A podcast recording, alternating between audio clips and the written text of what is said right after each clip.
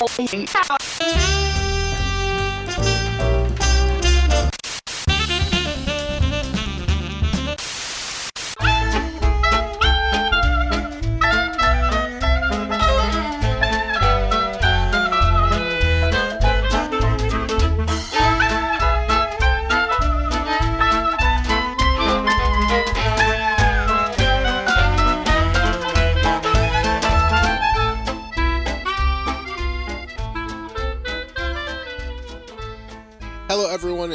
Tabletop Radio Hour, your podcast for everything tabletop. My name's Zach, and this week I have both of my co hosts with me. I have Mark and Steve. Mark, how are you today? I'm doing stellar. How are you? The force is with me. ah, nice. And Steve. Not bad. Yeah, okay. he he could be better if he saw Star Wars this last weekend, I could, yes, which I have not yet, but which he has not. Wait a minute. There's a new Star Wars. Shut up, shut What? up, Mark. Didn't that- why didn't anybody tell me about this? Why don't they advertise these things? uh, seriously. Because you you tell us about that. That's what happens. You, you don't need anything advertised to you. You know about it already. well, it's not like you Okay. it's not like you work for a company where they talk about these things, do they? oh, oh man. Ah, This week it is going to be another regular episode. But like always, we will be starting with our segment, Wish of the Week.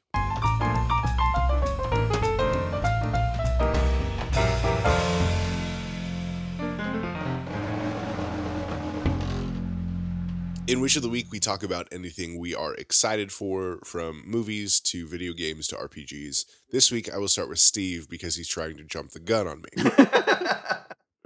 well, I thought it was important that I get my wish in early since my wish is that I, I, I hope the Star Wars movie does not suck, and two, uh, that I manage to make it to it without any enormous spoilers. So that's So, what happens is exactly. Yeah, I want to make sure that nobody else's wish involves the Star Wars spoiler. So That's right.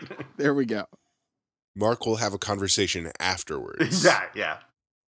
Well, you know, you've seen those those porg, those porgs in the, the Yeah, the previews. little guinea pig dudes. Yeah. you know, Luke gets captured by those, and the last scene of the the last scene of the movie is Luke turning around saying, "We are the Porg," and then Riker orders Riker orders the Enterprise to fire on the cube, and that's where it ends. Huge cliffhanger. Huge cliffhanger. Luke Cutis of Porg. oh my god, it writes itself. oh my god, that is beautiful. I would watch that movie. I have no problem with this. Holy hell. I have nothing else to say.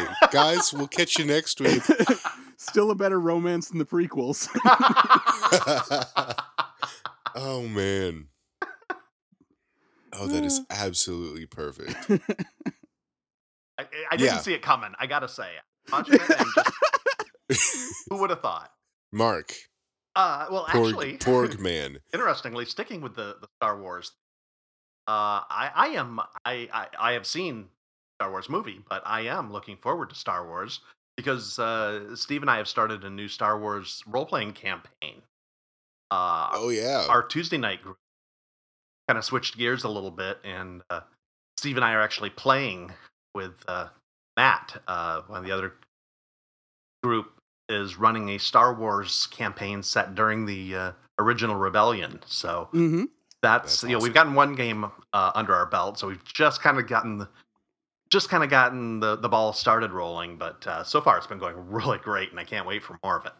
It is it is a great game. I gotta say, like I am super impressed by by how well Matt's running this thing. It's he does a great job with immersion and environment. So He is, yeah. I'm, I, Perfect. We're doing the old uh, D20 version, which I am not a fan of. I, I don't really like the D20, but I'm glad it wasn't just me.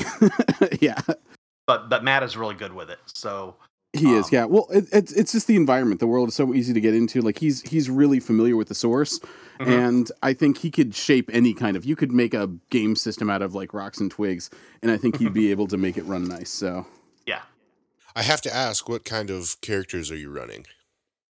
um, I am a uh, uh, pilot, a transport pilot from uh, Alderaan, who's of course just lost his planet. Um, and uh, uh, the other player is a noble from from Alderaan, uh, Okay. who, who kind of owns the ship. I fly it, and then Steve. hmm I've got a Mon Calamari Tech, um, who's uh, yeah, it's it's actually kind of fun. Like I'm I'm I don't know. He's he's a little bit like you know PTSD and and grumpy and curmudgeony, but it's also kind of fun being the only alien in the group. So True. Beautiful. Well, that's awesome. So, wish of the week for me is l- much longer than it has been in the past. Go for it. So, couple, it's going to be a couple discussions now. first things first. Uh, on the first-person shooter side of things, for for console for the Xbox, uh, PlayerUnknown's Battlegrounds, the preview version. There are a lot of air quotes. Uh, it, it launched this weekend, this this last week, maybe Thursday, Friday. Hmm and uh it's all right. I'm having fun but it's aggravating. It with with the preview version of this it's still really beta e you know? A lot of network lag a lot of you know it takes a while for things to load into the game stuff like that My yeah, that's what I've been hearing. Actually, it's sort of a disappointing rollout for it, considering the the, the built-in fan base. A lot of people are saying that uh, Fortnite kind of ate its lunch. So I don't know if you've played that one's version of the battleground system or not, but that one seems Mhm. to be a little bit more polished. It definitely is because it's had a lot more time for them to work on. Well, I don't know about know, that. with- Battle uh, Fortnite came out like uh, a couple of months ago. I mean, that's still pretty fresh too. Right, but I think development of it Yeah. didn't. It would they had a lot more time. well, a lot more resources. originally for Battlegrounds, it was supposed to be released next year, early to mid next year, hmm like first first quarter, and it, it released much much earlier. You know, and I think that's the problem. Yeah. they didn't they didn't use enough of their resources and time to to really get into it and really make it good. I think that's why they released it as a preview version. It's pretty much a public beta Yeah. right now. I think they're just wanting to see, you know, these full 100 player games in squads, solos, etc., cetera, et cetera, see how it does work from there, you know, and then and then do that. hmm But other than those, you know, those small development things, it's fine. You know, it's it's a it's a fun game. I've been playing the last couple days. Cool. Very fun. Next thing in video game land, Okay. um, Elite Dangerous. I'm playing a lot more. oh, good. Good. So what what did they change? Why are you back in? Um, I'm back in because I have gotten a new controller. Ah. Um, this this company seems like they would be producing a different sort of product. Um, Wait, wait, wait. Let me guess. Is it Thrustmaster? it's Thrustmaster. okay. uh, they definitely, um, yeah, name controversy there, but um, they have come out with uh, for the Xbox at least they've come out with what is called the HOTAS. Um, it stands for hands on throttle and stick. Uh, it's it's a two piece kind of like you know flight simulator controller. It's got a joystick with a bunch of buttons and a you know a workable throttle that you can move up and down. Nice. It is so much better than working a, a regular controller. Like oh my goodness, it's just it's just absolutely ridiculous. Well, it's it's special design for flight games. I mean, it's sort of that's what they use when you're flying planes. So clearly, that's going to be uh, more workable for that genre. Yeah. Definitely, but the amount of control. Uh, Steve, have you played yet? Have you have you jumped in? I have not, not yet. No. So when you're using a regular controller, unless you map your buttons differently, but the stock controls, you have to switch in between different flight modes. So you can either, you know, using using the right stick, you can either um pitch, yaw, I don't remember which what it's called Yeah. but you can you can you know turn your nose to one direction or the other and then you have to click a button. You have to click one of the sticks in order to um, kind of strafe. So like fly, um, you know, pointing in one direction, flying to the sides. Right, right.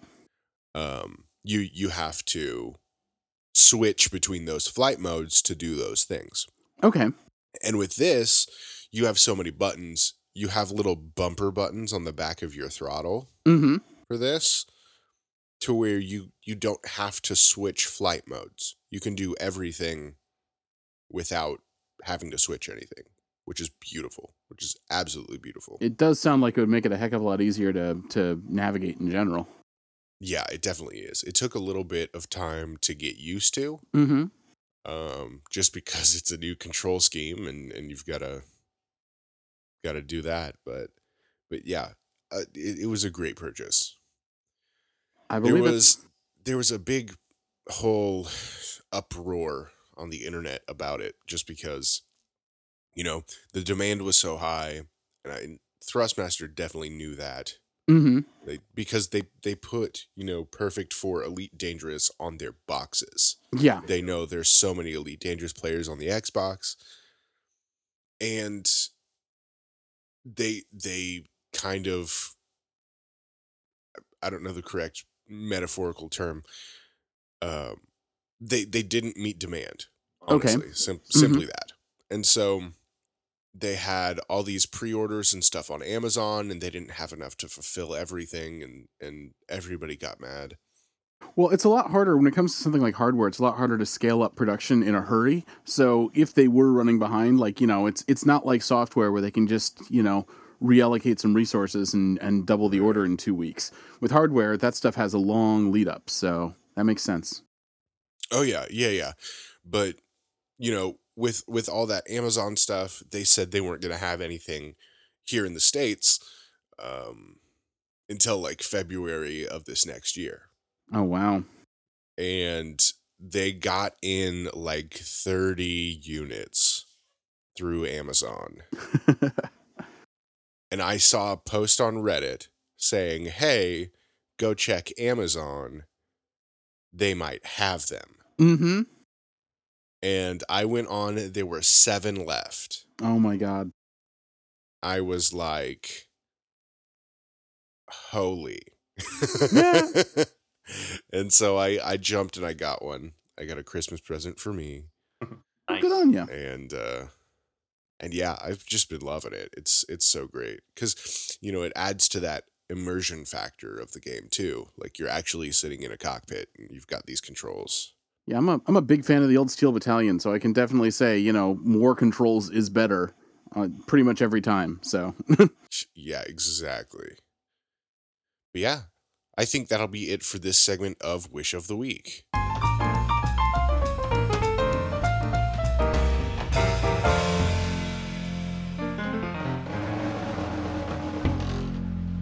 Now, on to our main topics.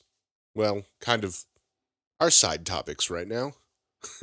they're all side topics. Sure, exactly. So we we need a small discussion. okay. oh, the boy. Orville season just ended. Mm, It's very first season of the Orville. Yep. And first impressions. What do you guys think? Go ahead. Awesome. Me? It was that Okay. bad. Do I get to go first? That bad. Go okay, first. perfect. Okay, I think it's awesome. let's just let's just get this right out there. Um, I I enjoy it a lot. The weird thing is, it's definitely its own kind of breed. Like it's Mhm. it's unique in the sense that it's not unique. They've actually nailed kind of campy again. Like, you know, it's so retro TNG feel. Um, it it feels authentic in that manner. Um, probably it feels closer to Trek than the current Trek show that they've got right now, Discovery. So I don't know. I'm having a great time with it. I, I don't have many, if any, problems at all.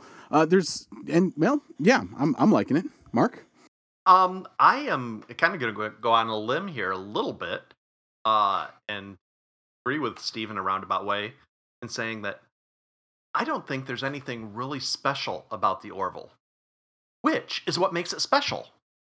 Uh, exactly. You know, if you look at, you know, especially Star Trek, they work. it- It seems like they work so hard, to give it a twist or give it a gimmick or give it some, you know, something to to make it something. Not That they just lose- you know roaming around Yeah. doing missions. Yeah. mm-hmm. Yeah, all you you need a ship with a crew of likable characters, mm-hmm. and you Yep. got a show, and that's exactly what Orville has done. You know, there's there's a little bit of you know there's some stuff going on there, but conceptual wise, it, there's not this huge you know attempt to you know, we'll put them in this faraway quadrant or we'll put them in a, a, a time war or you know Yeah. or, or create some sort of you know special thing going on. It's like no, they're a ship ex- exploring planets.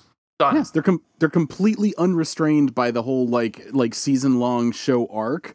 It's just you know a series of one offs, and they might have callbacks to previous characters, but it's Mm-hmm. Oh, yeah. definitely not arc based, which is so refreshing. Like It really I gotta is. say, it, it- it's funny because I love arcs. I never thought that it would be a bad thing to get away from that. But watching Orville, I'm like, oh, you know what's great? Who knows what's going to happen tonight? Let's see. You know, True. Exactly. Zach. Yeah, no, I I completely agree. I I definitely agree with you guys. Um it's not extremely unique, but it's unique enough to not be a carbon copy of something else, you know. Yeah, Mhm. exactly. Um I again I absolutely love the comedy aspect of it. Um of of how well they use their humor. Um but they also have those really really serious moments too. Absolutely. And Um, but you're always go back to the episode where Bortus and his mate, you know, had the child and the Uh-huh. whole Mhm. gender reconstruction thing. Yeah. Definitely serious topic. That was Yep. great. Yeah. Great Yeah. topic. Uh, that episode was mainly a more serious episode. You know, there was very light humor in it and stuff like that. But but other than that, you know, that was immediately diffused by the next episode, which was probably absolutely hilarious. Yeah. Yeah. Well, Um, here's here's the deal. Like the comedy, I wanted to talk about the comedy for a second here because yes. honestly, Yeah. I'm not a huge fan of the comedy, but I don't find it so heavy that it's off-putting. And I've got a theory that the comedy only exists as a hook that that Seth MacFarlane used to get the show in the door.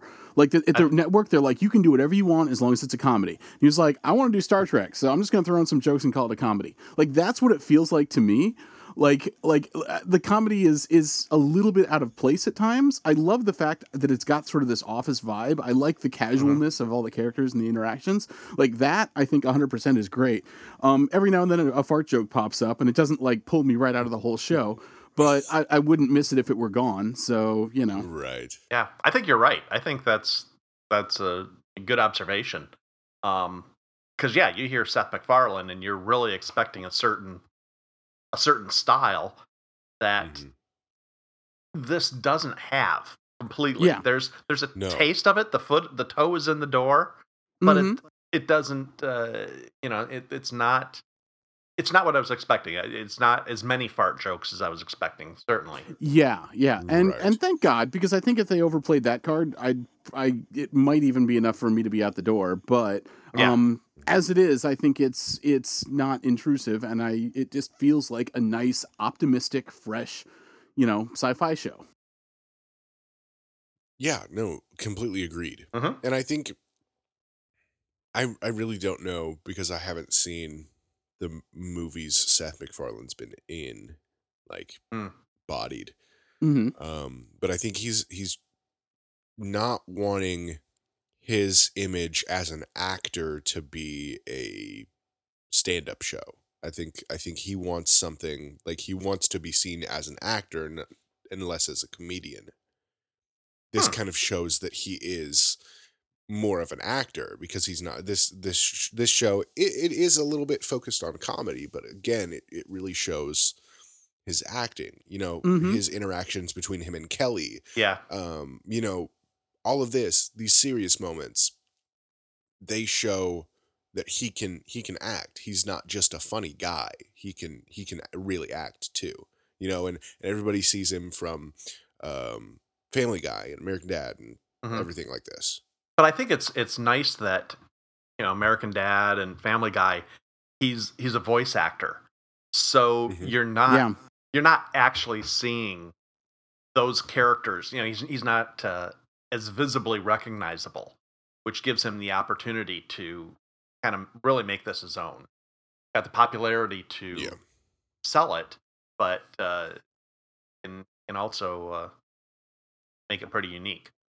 Well, I always feel like I mean he's he's he's he does a fine job in the role. Like you know he's a decent actor, but I also feel like he's one of those guys that's never really acting. Like he's got that kind of Nick Cage Mm. thing where he just sort of shows up and and does Seth MacFarlane and and and and that's kind of his deal. Um, like every I, I I've seen a couple of his movies. The was it the Thousand Ways to Die in the West? And- Days Why? Oh, yeah. something like that. and, and things like that. And it, it, it, it he feels like basically the same character in everything I've actually seen seen him in. Um, but that said, I mean, I think he's more of a. Um, I, I- I feel that he really shines as more of a producer. Like he's an idea guy who gets like a cool concept and a great show running smoothly. And I think in this case, it feels like, well, I'm doing a show about Trek. Of course, I'm going to be Kirk. So I'm just I'm just Kirk. And But that kind of works for that character absolutely, for that absolutely. purpose. thing.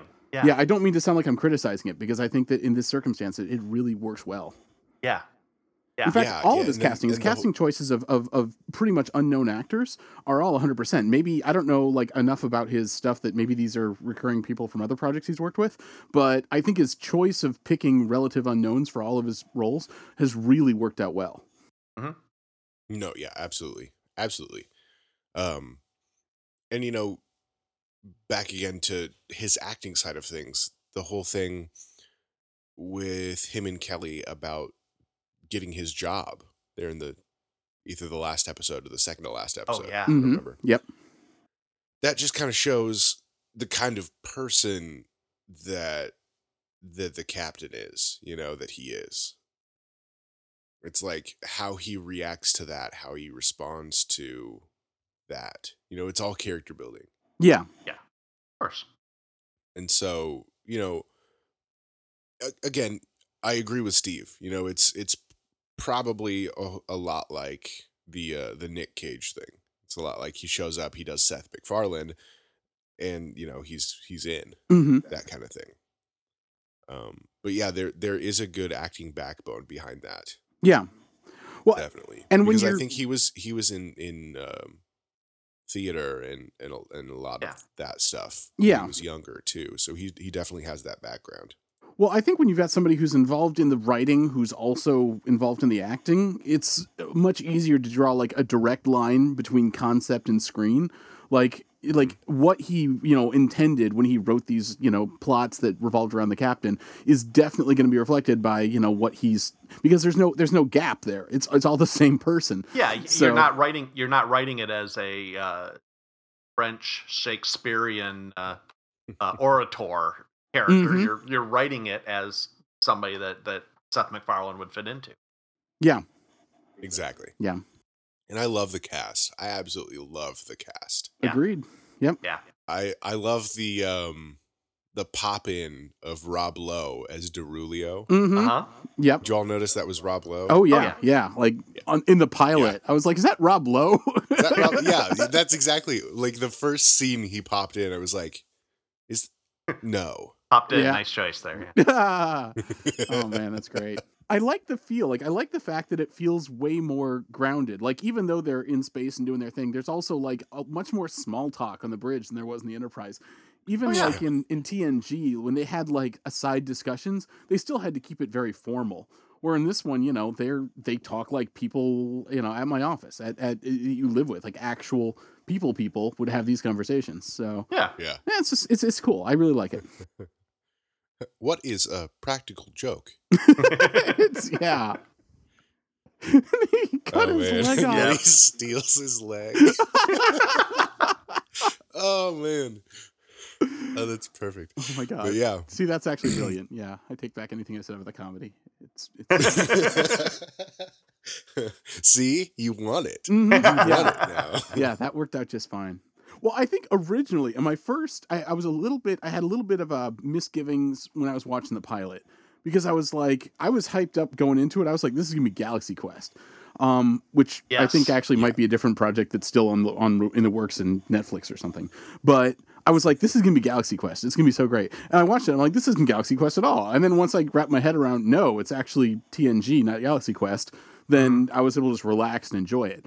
And the Yeah. only the people, the only people I've talked to or I've, I've heard from that don't like it are either a critics, which baffles me. Like apparently, if you write for a major publication, you hate the Orville, and and b like like people that had a preconception that it was going to be more comedy heavy. Like I've had Yeah. people say like I don't want Seth MacFarlane writing morality plays. I want him to tell jo- more fart jokes. And I'm like, well, okay, now you're just Then limiting go yourself. watch Family Guy. yeah, Yeah, yeah, if that's what you want, go watch Family Guy. yeah, Yeah. Yeah, yeah, definitely. But yeah, um, I'm definitely looking forward to the next season, hmm whenever that's coming out. And you know, something else I gotta say that kind of liked the last episode. I had a feeling like there were two alternate endings, and if they hadn't gotten renewed, they would have at least resolved the the relationship. But since they got uh, renewed, they left it open. They left it open. Think we're yes. gonna You know. jump the shark that early? Yeah, yeah, Yeah. Hey, Yeah. yeah, I mean, seriously, they're they're gonna make it to a point where like, and that could have been you know a, an accidental thing. You know, maybe they just wanted to you know reach the end of this season on like a kind of a plateau and then pick Mhm. it up during the next season. Yeah. you know, kind of kind True. of how we do we do our 7th Sea. You know, we kind of kind of cap it off, finish a story, and then move on. Good you know? point. Yeah. Mhm. Well, I agree 100% that I, it, it did feel like they kind of left it open, like they were maybe, maybe not um, on, on how they resolved that. But I love the fact that, I mean, well, obviously the way they did it was the right way to do it, I think. Agreed. But Definitely if agreed. but I think if they hadn't been, you know, if this was just a one season and they were done, I think they could have gone the other way with it and and capped it off, and you know, it would have been satisfying too. Yeah, yeah. I, thi- I think it was it was right there if they if they had wanted to take it, but Well, mm, Mhm. sorry, go having ahead, moving on because they were moving on, I'm glad they didn't. Yes. Well, I wanted to take a moment here and kind of circle back. Um, what do you guys think about the fact that, like, right now, critically, it's got a 21% on Rotten Tomatoes, but the audience has a 93%? Like, what do you make of that, Mark? I think I think it has its audience. You know, like you say, the people that are looking for Family Guy are going to be disappointed. The people who don't like Star Trek aren't going to find anything enjoyable here. Um, the kind of people that are going to like the show are the three of us, um, and the people you know Just us. sure. So Seth MacFarlane ship every episode of the Orville directly to us. Well, That's I mean, right. You and me and 93% of the responders on, on Rotten Tomato. So, I right. mean, like, the it- people Yeah. yeah, the people who are going to watch it are going to be enjoying it. so are I we think. talking about genre fans? Are we talking about, like, if you're a sci fi fan, you're going to love it, and if you're not a sci fi fan, you're not? Like, is that what it boils down to? I, I No, I I really think, you know, cuz with that that 21% that you said, that's critics. That's Yeah. that's all the quote unquote important people that that you know review movies. And I think with that they're being way too comparative. They're comparing it to everything that's sci-fi. They're comparing it to Star Trek. They're comparing it to Star Wars. They're they're comparing it to Seth MacFarlane's other stuff. And, you know, it's not like Seth MacFarlane's other stuff. And I Mhm. think they gave it that just because it's not consistent. They they want I think they want a consistency. They want something. You know, honestly, the the bad thing about critics is they want something they've seen before and liked. yes, Mm-hmm. yes, you're absolutely That's right. that's what it all boils down to.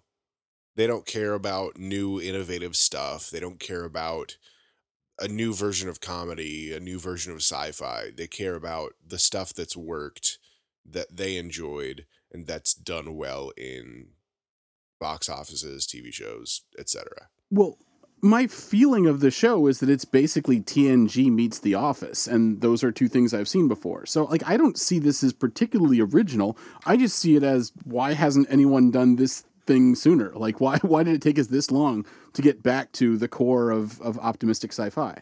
I think because, Because everyone. Seth MacFarlane's been working on Family Guy for 35 Yeah. years. Well, well, Seth MacFarlane isn't the only one who could do this. I mean, I love him, but there's nothing intrinsic to this concept that is MacFarlane.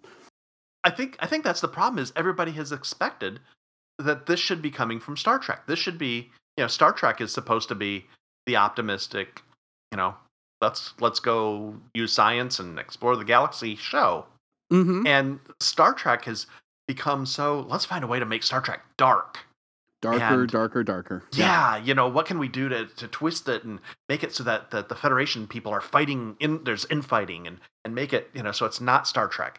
And so I mean, people are sitting back and saying, okay, well, it's here's a Star Trek show, and then it's not Star Trek, and you know, and all this is all this is really doing is going back and making a Star Trek series.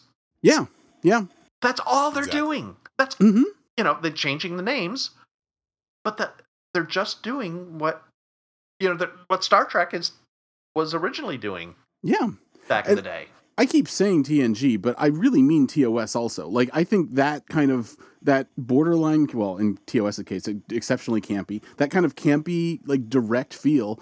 Um, the the whole political uh, allegories, you know, Oh, things like that. yeah. It's it's great. It feels so like ah, there's the there's the Trek I remember. Yes, hmm yeah, um, yeah, yeah. It's like the old Roddenberry, even like the old first couple ser- couple uh, seasons of of uh, Next Generation when Roddenberry was there. There's some Yeah. questions about some of the writing on that episode on the during that time. hmm but but the you know if if you took that flavor that roddenberry uh feel and just you know gave it some good fresh writing done Yeah. I agree Exactly. hundred percent. Well, is anybody else watching Discovery? Does anybody want to try to compare those two? I am not. I think Mark is. i haven't yet no i haven't yet no No. Okay, well then so I'm the only one, so I'm just gonna keep my mouth shut. Um, well no give us uh, you know with No, you know, yeah, give us, general give us some, some stuff. you know how Well- do you feel they compare well, without like going too spoiler heavy into Discovery, basically, uh, Discovery's a, a fine show. It's a good sci-fi show, but it's definitely it it, it follows that darker, darker Trek trend. Um, whereas this one's probably the darkest yet. Um, it it goes sort of off the rails as far as like the the canon goes. I think they're they're they're more than happy to say, okay, let's just rewrite Star Trek lore however we want. And I think that's probably going to end up cheesing off the purists more than myself. But it, it it's a fine show. It's a good show. It's worth checking out. But it's definitely not Orville. It's definitely not optimistic. It's not going to remind you of Trek at all. It reminds you way more of Babylon Five, for, or uh, not Babylon Five, but um, uh, Battlestar Galactica, something like that.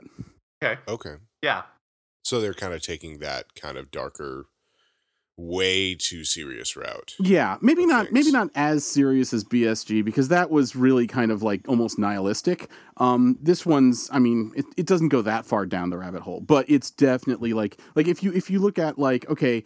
Uh, DS9 was darker than TNG, and it, like if you follow the kind of the the Voyager was kind of dark-ish, and then Enterprise was darker than that. This would be the next continuation to that. It, it definitely feels yeah like darker. No, I completely understand that. It definitely seems like it. Um, regardless of all the colors and and stuff I've seen of costumes, props, etc. It does seem like a very dark setting. Like a almost like a cinematically dark setting. Yeah, yeah. I think accurate? I think they were going more towards the the recent Star Trek movies as far as kind of the look and feel, um, and and which is by the way amazing. Like their special effects are absolutely top notch. I haven't seen a better like in, like the visuals that they do in that thing are are way better than Uh, you know anything else out there, Orville included. But Orville's clearly not trying to be you know like that's that they're not going for the J.J. Abrams, Abrams lens flare craziness. They're they're just doing stories. Yeah. So yeah, the J.J. Abrams blowing everything up. yeah, yeah. I, I, I No, have a feeling that's someone else. I don't know. Yeah. Look it up. I, I have a feeling orville's Michael Bay. special yeah. effects are kind of Michael Bay, there you special effect budget is kind of eh, and they do a good job with what they have. But go. Mhm. Yeah. I think they were very well. it's let's see it's how this is good is. enough. It's good enough to not distract you from from how quote unquote bad the special effects are, even though they're not that bad. It's one of those that I'm sure in in 20 years are going to look just as bad as the original Galaxy series looks Quest to us now. Or yeah, yeah, Yeah. Galaxy Quest. hmm Mhm. Exactly. Right.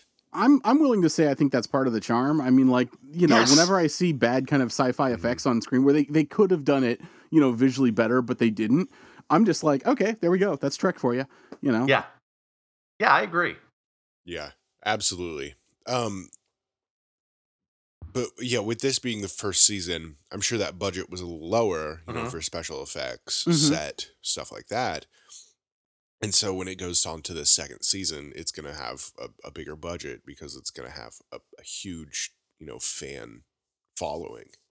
I It's going to be I kind of hope they don't. I, increase I the was about to say the same thing. Well, I, I'm at sure least they a little will. bit. I just I hope they don't they don't go overboard with using it. Yeah, like I, I'd rather them put right. it into like crazy guest stars than actual like like effects stuff because Yeah. like I mean uh, I, I feel like uh, well actually a keeping this thing cheap is probably what's going to keep it on the the air for a longer. Like every Mhm. sci-fi show they've made on network TV gets canceled in one season because it's so expensive to produce. So if if Orville isn't expensive, then perhaps it will stick around. I mean, if it can survive the Fox death machine, then more power to them. Point. Yeah, exactly.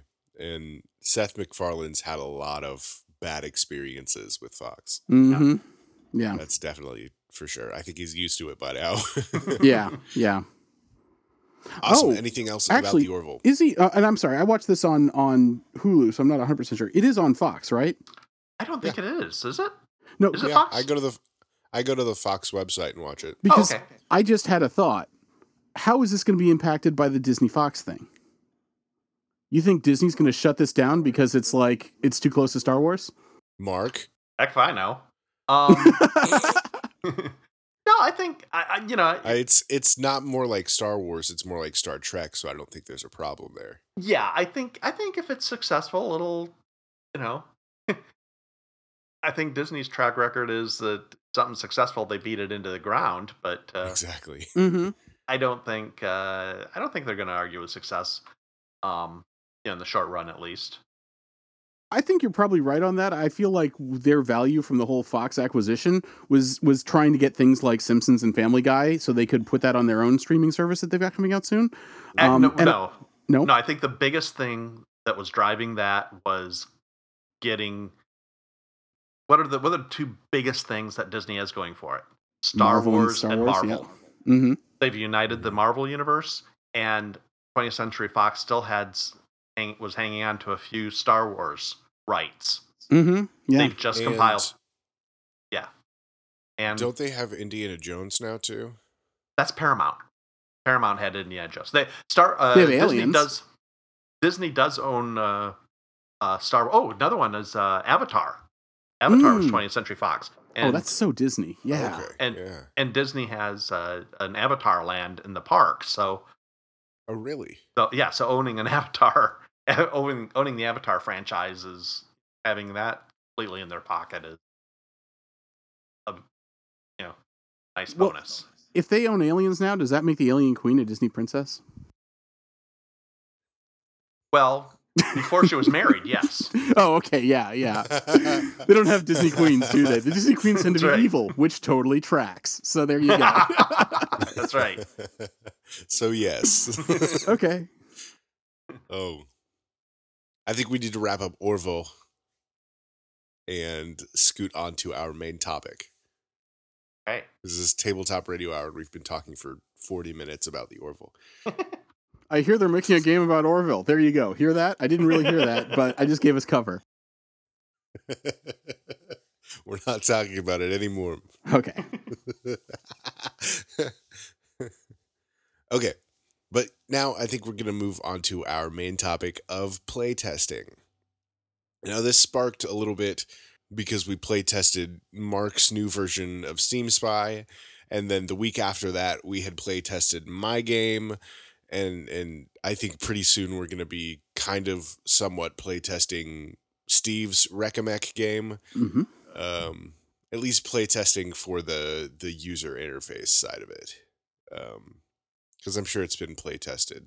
Yeah, it's it's gone through several Bunches. rounds for that, but uh, honestly, I'm always listening to feedback, and and even though I thought I was pretty much 99 percent done, like in doing this, like getting set up for this next round of playtesting, I was like, you know what, I could change this, I could change this and this and this and this, and that's kind of how it's always going to work, isn't it? Like you're never really happy with it, so It's true. It's very yeah, true. you're you're always the most the most um, critical of your own creations. Mhm. Oh yeah.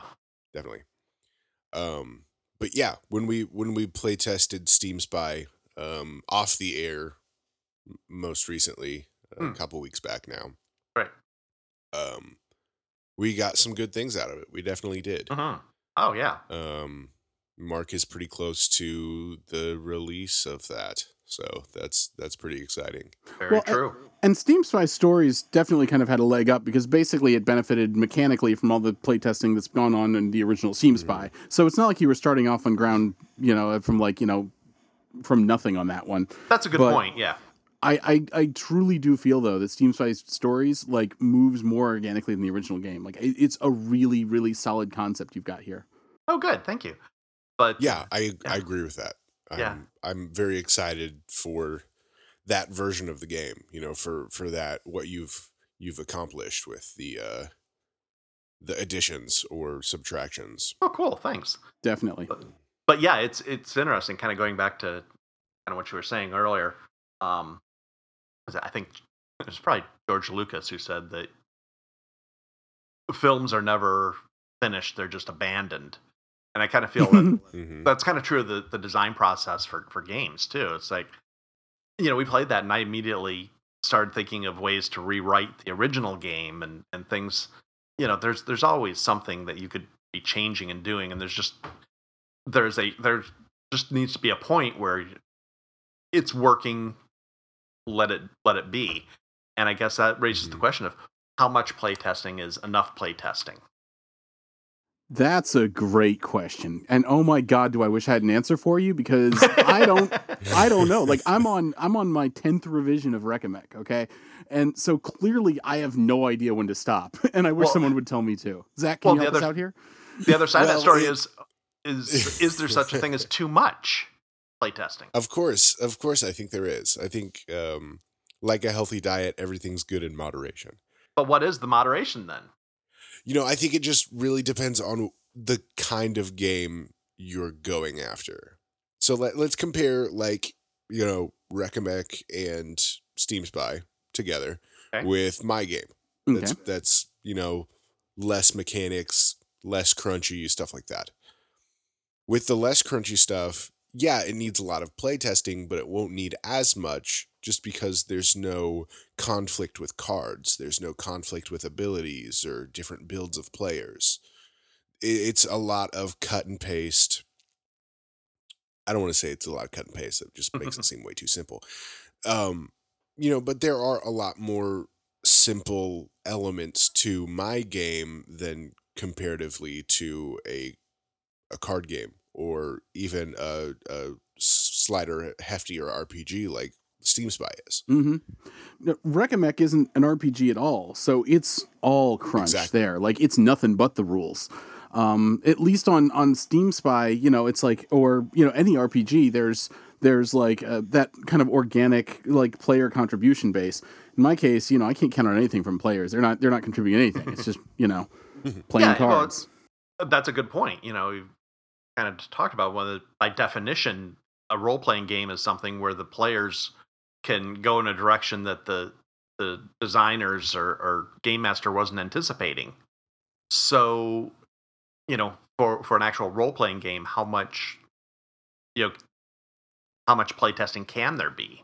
You know, I think in that case you you have to play test with a good amount of different groups when it comes to RPGs because elements of of how people approach things and their ideas, etc., are going to change from person to person, from Very true. group. Very Mhm. true. And so you have you have to have a more variety of people when playtesting that way with an RPG. Um, but with with Steve's Recomec, you you could have the same group every week for 25, 45 playthroughs, however many times you want to do it. hmm It's gonna be constant. Yeah, the, the ideal testing for The me would be to not have people at all and do the entire thing through simulation on a computer because like, Exactly. Yeah. I mean, and and that you just there's that not even applicable to an RPG. So But like with that, like with a card game, with a dice game, with anything, you know, something that's not influenced by the players, that can be run with a simple simulation. Mhm. You know, that's that's a way to play test, of course. You you can you can't do that with an RPG just because there's so many outside elements that can affect results. Yes. Like with my game with you know with the um, amount of narration that you have with the the different things you want to create et cetera et cetera those are all aspects that come from somebody's brain you know Right. when we when we play through we we played through our our little playthrough little hour hour and a half whatever Mhm. that ended that way i could do that exact same startup scenario same npcs same everything get an entirely different result 15 20 times you know Yep. just Easy. depending on the people Easy, yeah. so that's always something to consider when when you're comparing your game notes with the rules Yeah. or or with with your playtest rules, you know, whatever. Mhm. Mhm. It's it's unpredictable, which is the bad thing about playtesting. You know, with with RPG testing, there's always that unpredictable thing. Well, and I think that's the good thing too. That the unpredictable situations are what you're trying to account for. That's what you're trying to find. Exact exactly. And that's why we have somebody like Steve that that comes up with the unpredictable stuff. Is that my job now?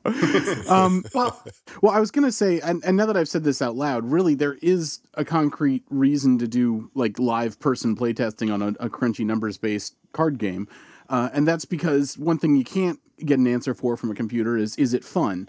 And the the Hmm. post game questionnaire that I uh, hand out is. You know, like eighty percent of the questions on there are qualitative things, like things that you wouldn't Mhm. get an answer for from a computer. Like, how could this be made better? Did you enjoy it? Things like that. Like, I don't care how many times I run the numbers on it. A computer's never going to be able to say, you know what, I'm so bored of this. Like, Right. But the difference between that is if if your if your problem is the numbers, you can run a simulation. Fine. yes, yeah, You can do that until the numbers are good. hmm Then you can play test it. You can go, how was this? I tried fixing all of the numbers, all the complication, et cetera, et cetera. Was it fun? How was your experience, et cetera? So that kind of speeds up that process. yeah. It's a whole subset Instead of problems of- that you can address more directly, like in a simulated environment. Um, Than yeah. Exactly. Mhm. yeah the the different problems quote unquote of the game um, can be resolved in these different ways better because that's what the player is meant to do. The computer player is meant to do it x number of times finding out you know this and that and it doesn't affect um, experience.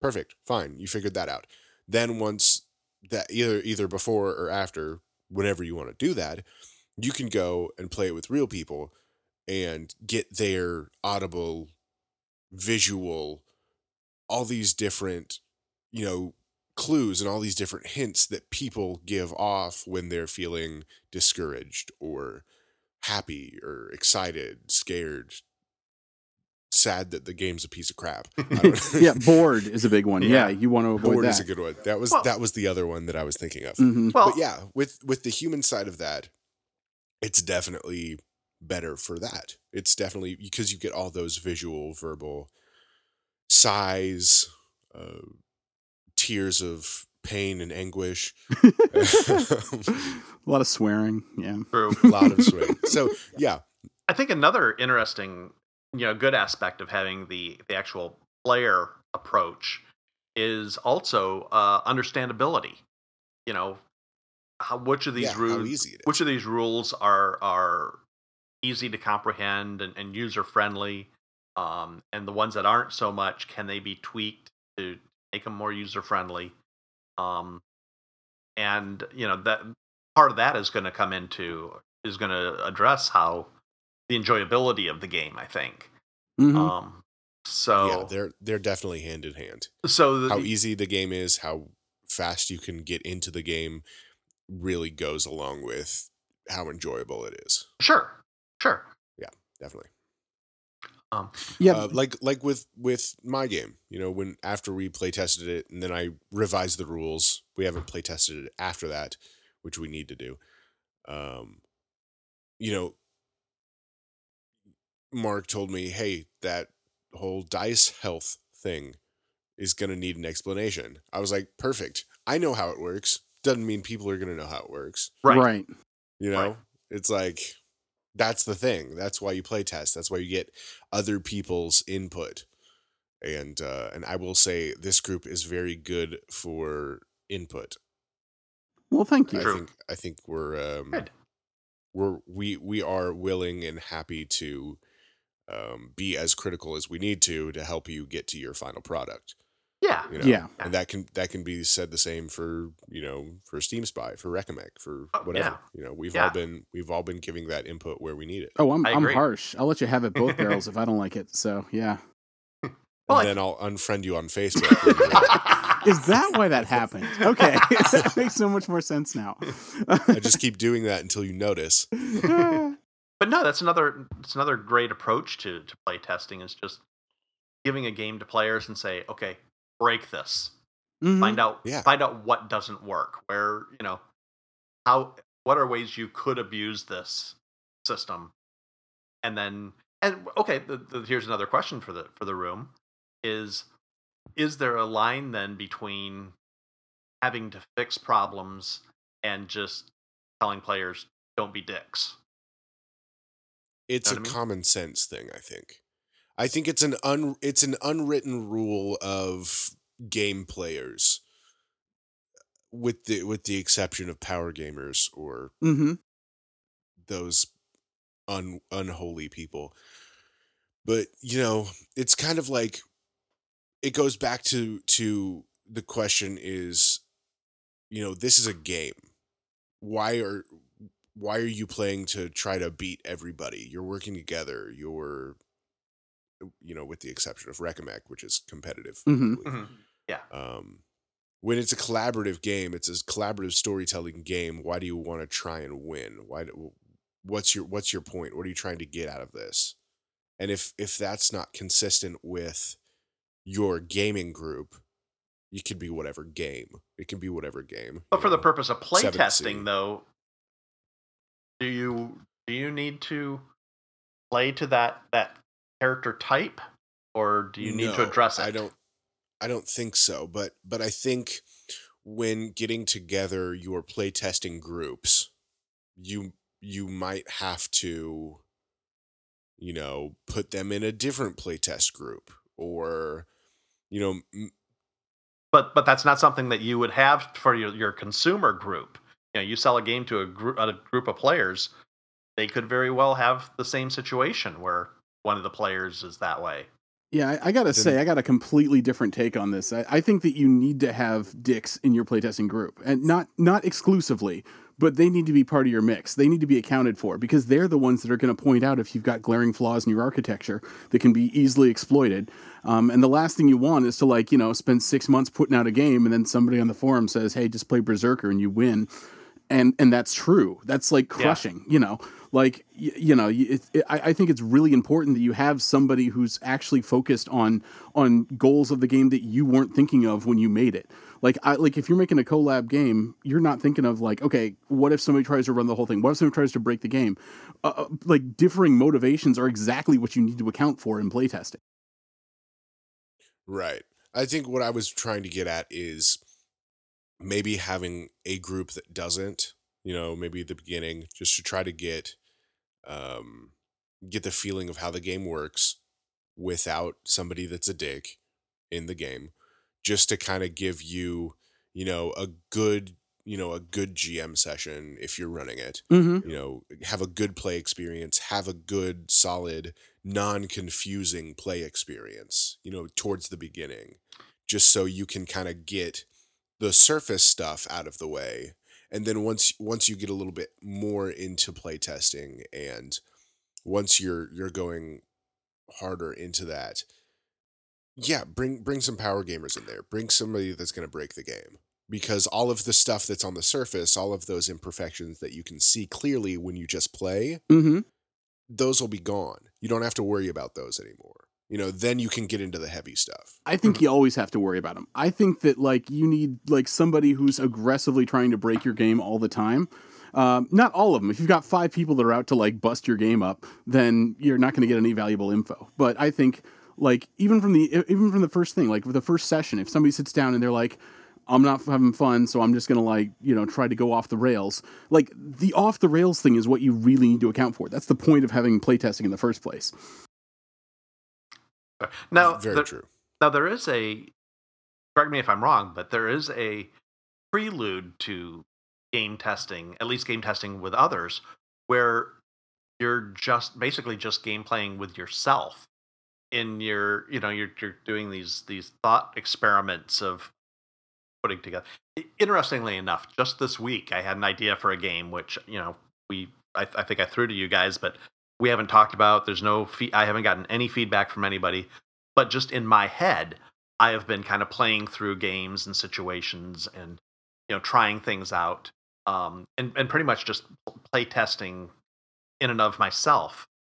And it seems like that's kind of the everybody's cooperating if i'm just doing it by myself. Yeah, um Yeah, that that gives you a good feel of if if it will be successful or not. Right. Or if if Yeah. people should should like it if you were to write the game well correctly. well it, it kind of tells me that this is if everybody's thinking thinking along the same lines that i am this is how the game would go but kind of the whole purpose of bringing other players is in though the reason for bringing in other playtesters is to see how it stands up when people start looking at it from different perspectives yeah. I, I think you're Right. right. This Oh, this kind of gestational sandbox period is absolutely vital in your pre-alpha like development, your planning stage to begin with. Like absolutely. Like you you got to start with the core of, you know, this is how it's supposed to run. Like, you know, visualize the engine, visualize the whole thing and get a really good feel of like of, of why this is a good game that's going to happen. And then and and that all, you know, that's that's core to your initial development. But once you start pulling in playtesters, you know, you should probably be to the point there. Like you should be confident enough about your core concept that if you know you can turn you can turn any kind of troll on the internet loose on it, and and you'll get either a useful feedback or troll related garbage. But you'll be able to tell the difference. Yeah. yeah yeah that's a good point Yeah, definitely. Um that whole initial you know, running it through in your mind um it's it is really helpful. It seems a little far-fetched and a little nonsensical, but it's it's definitely a a, a good thing to do. You know, Oh. because if you can if you can think about things to do and you can think about ways to approach different things in the game, that means other people should be able to as well. you know, Exactly. because Yes. And that's and, the point of an RPG, coming up with these different ideas as you play. Yeah. and it could go so far as actually you know pulling out a character and and you know making some actual dice rolls by yourself Mhm. Mm-hmm. you know to play through some things you know I, I think that's a that's a good strong way to get a good base of of what you're working towards Absolutely. Yeah. That's that's Yeah, exactly. yeah part of the planning that's, process. That's kind of good if you don't want to run a simulator, which is really, really easy. Um, that's how I came up with my target number for my game. Yeah. you know, I I took a couple, you know, D6, three, four. I rolled, found a good number that didn't come up all the time, but you know, it was good enough. So we might, we might have to talk later. I've had uh, limited success in, in, in, in setting up simulators for my uh, uh, my kind of card games that I've worked on, um, and generally it, it, it boils down to either me rolling dice at a table or like just live play testing. So if you've got a framework that can handle a more robust uh, kind of rule set and, and, and modeling, uh, that's something I'm really kind of weak in, and I need to pursue further for my stuff. Then I would I would suggest looking elsewhere because Oh. my my game requires a very low amount of dice, a specific target number, and something that I can get simple statistics for. Oh, I see. So okay, never mind. I thought you were you actually had it modeled someplace. Sorry. Oh no. Ah. Oh no. I'm not that good. I've been working Well, on. I, I- thought just talking Tabletopia might do that for us, but like I I got into Tabletopia and it turns out that's it's it's really great for setting up live people, but it's absolutely brain dead as far as like you can't make NPCs for it. You can't make like AI characters or players. Ah, I, I was super excited. I thought I could model out the whole thing and just do like a uh, like have it play itself for 50 games and things like that. Nope, nope, nope. It it requires actual people. then then we better get cracking if we want to get to that 50 games. Yeah, That's right. well, I, I- I made it specifically a three player layout, so we should be good. nice Cool. but yeah, I'm definitely excited for Recomec. Uh, yeah, we're we're putting Recomec into Tabletopia. It is a, a virtual tabletop simulation kind of thing. hmm And by we, we mean Steve. Yeah. We mean Steve, and we're just gonna hop in and join one day. but it's Right. it's working out really cool and once it's finalized it, it's something that you could actually just you know flip uh, like publish and stick a price tag on and sell it through tabletopia so you could potentially Yeah, like you could people- envision a people world do that with their games too. yeah yeah exactly you can actually sell it online so like you can and, and it goes through the tabletopia framework on steam so potentially i could Mhm. actually have a game sort of available on steam There you go. But yeah, awesome. Steve's gonna have a game on Steam. Yeah, i'll believe it when i see it Look forward to that. uh, anything else we need to talk about with playtesting? Well, We've kind actually, of we've talked a lot about Yeah. uh, playtesting for for creating games for original content, but what about playtesting uh, a new game? You know, when you get So being a playtester, Oh, well, no, not, not even necessarily. You get a, a finished, published game that you're getting ready to go introduce to your game group. How much do you sit down and, and play and play around with it in order to try and learn it and get used to it? Um, you try and again try and find the the flaws in the system before bringing it to your group. Um, how how much of that do you do you guys do? If if you take our 7th Sea actual play as as a an answer for that, um I know it's it's difficult with the whole round robin new GM every week thing. But if you think about it, we played for 6 episodes ish before we actually used our raises correctly. Let's I'm just I'm just throwing it out there. I'm being honest. that's fair Well, yeah. fair. if you think about that.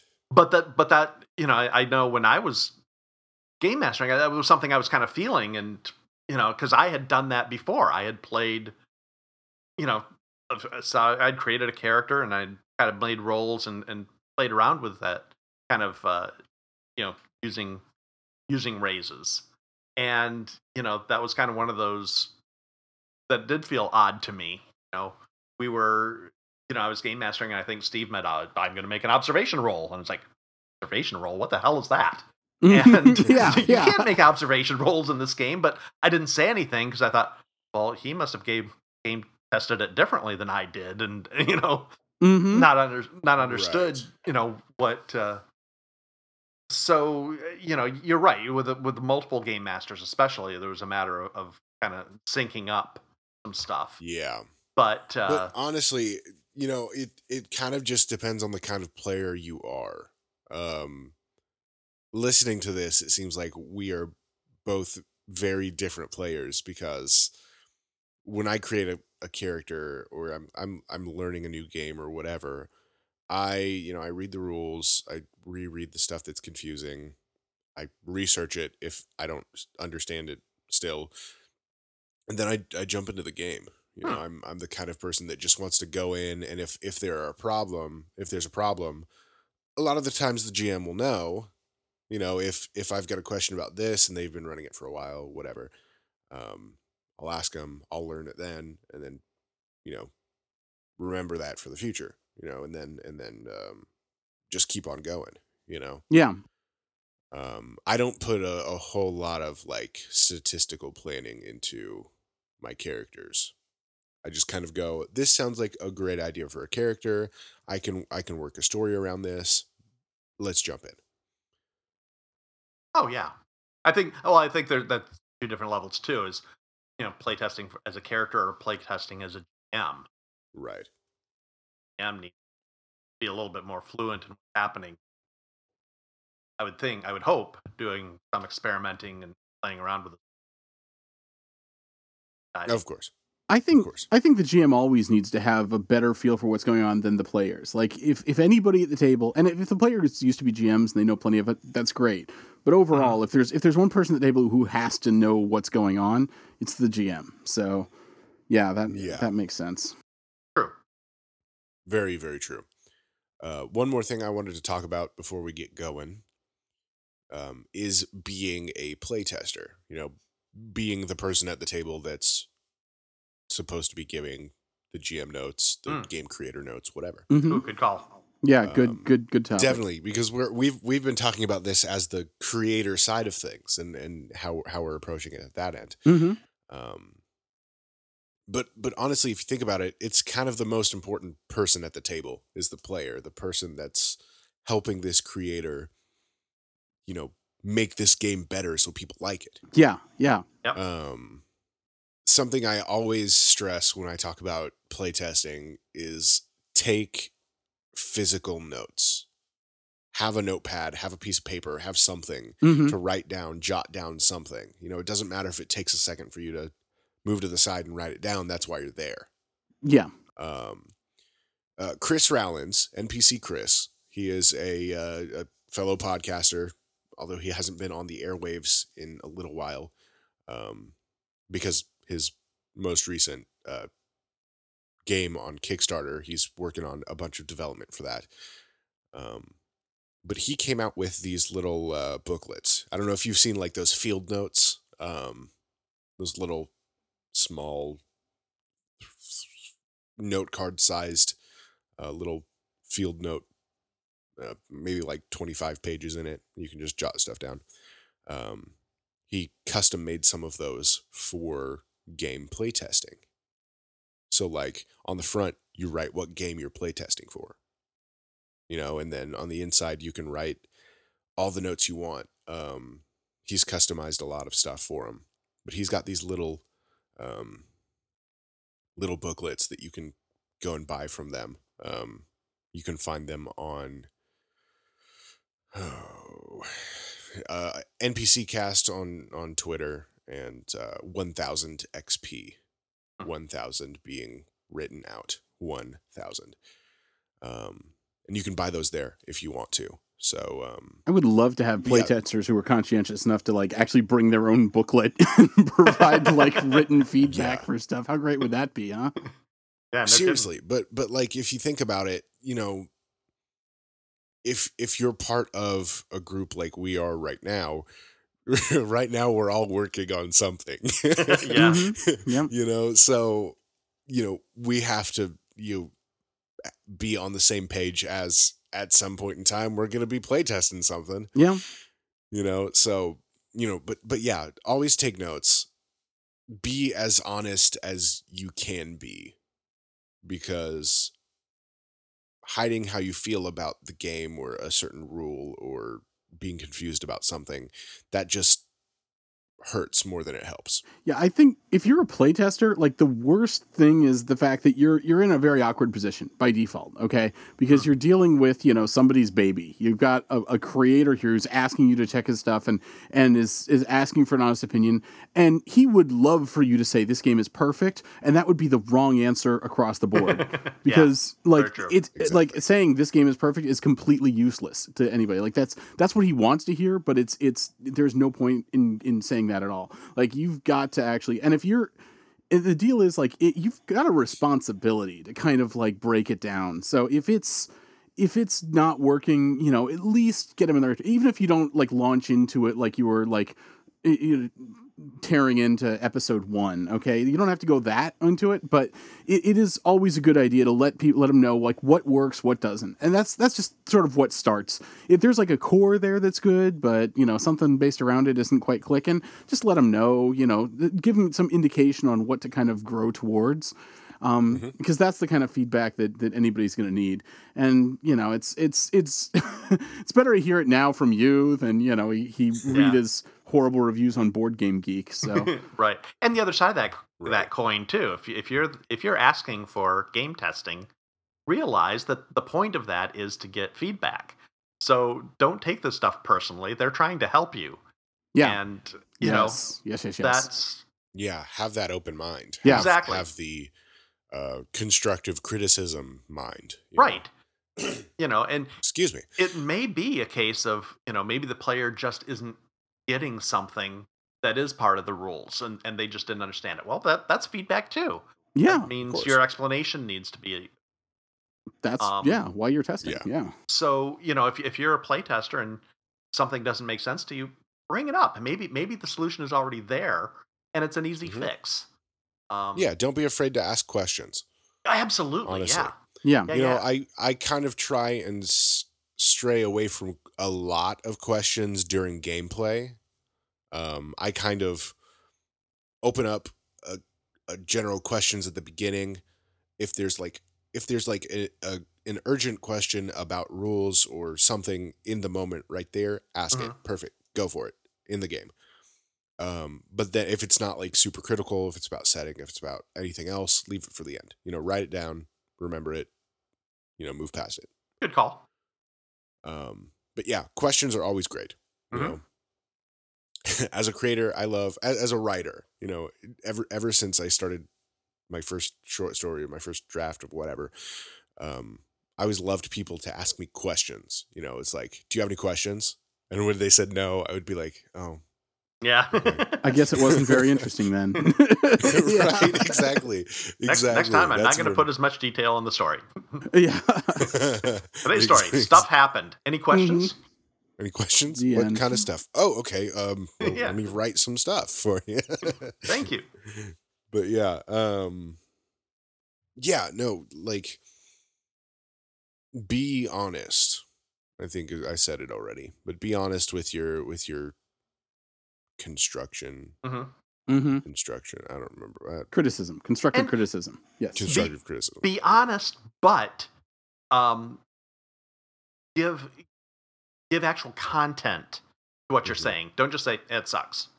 Yeah. You know, Yeah. El- it- it- elaborate. I yeah, think is it- what it's- what Yeah. Mark means. I, I didn't feel like it was, it was kind of slow and that made it hard for me to keep my attention. You know, that's that's that's an actual actionable content. But you know, like Y- just saying that it sucks. That doesn't that doesn't really help. That doesn't give us any give the creator any. because because when you elaborate you don't have to say the exact words it sucks when you elaborate and keep elaborating you're gonna hmm the the creator's gonna realize that there's something wrong Yeah. Sure. Yeah.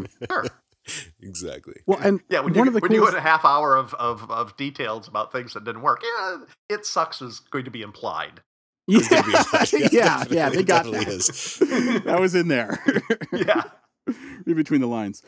i think that that happened within minute three i think that that happened within yeah. yeah Well, Mark discovered a really valuable service through um, uh, the Game Crafter, the site that we use. Oh, Uh, you can Yeah. apparently uh, you can pay them, and they will they will play test and review everything about your game, the written rules, the com- the components, the actual game itself. Uh, Can you talk about that? I haven't actually done it yet, but I really Um, want to.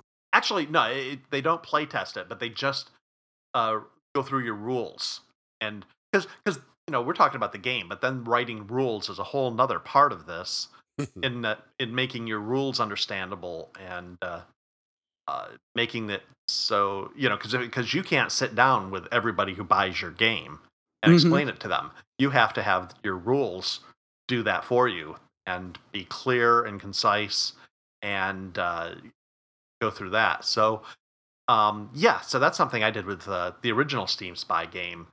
And uh, yeah, it was great. Got a lot of really good feedback for that. And some of the feedback I ignored. I said, eh, yeah, I don't agree. And, you know, I, I bounced it off Steve, and Steve said, yeah, I ignore that part. But, Yeah, you know, but yeah, there's a lot of really good stuff there. And, and that is, you know, that, that like I said, that's a whole nother level of it is just looking at, uh, looking at your rule book um, and getting critiques on that over and above the actual game mechanics.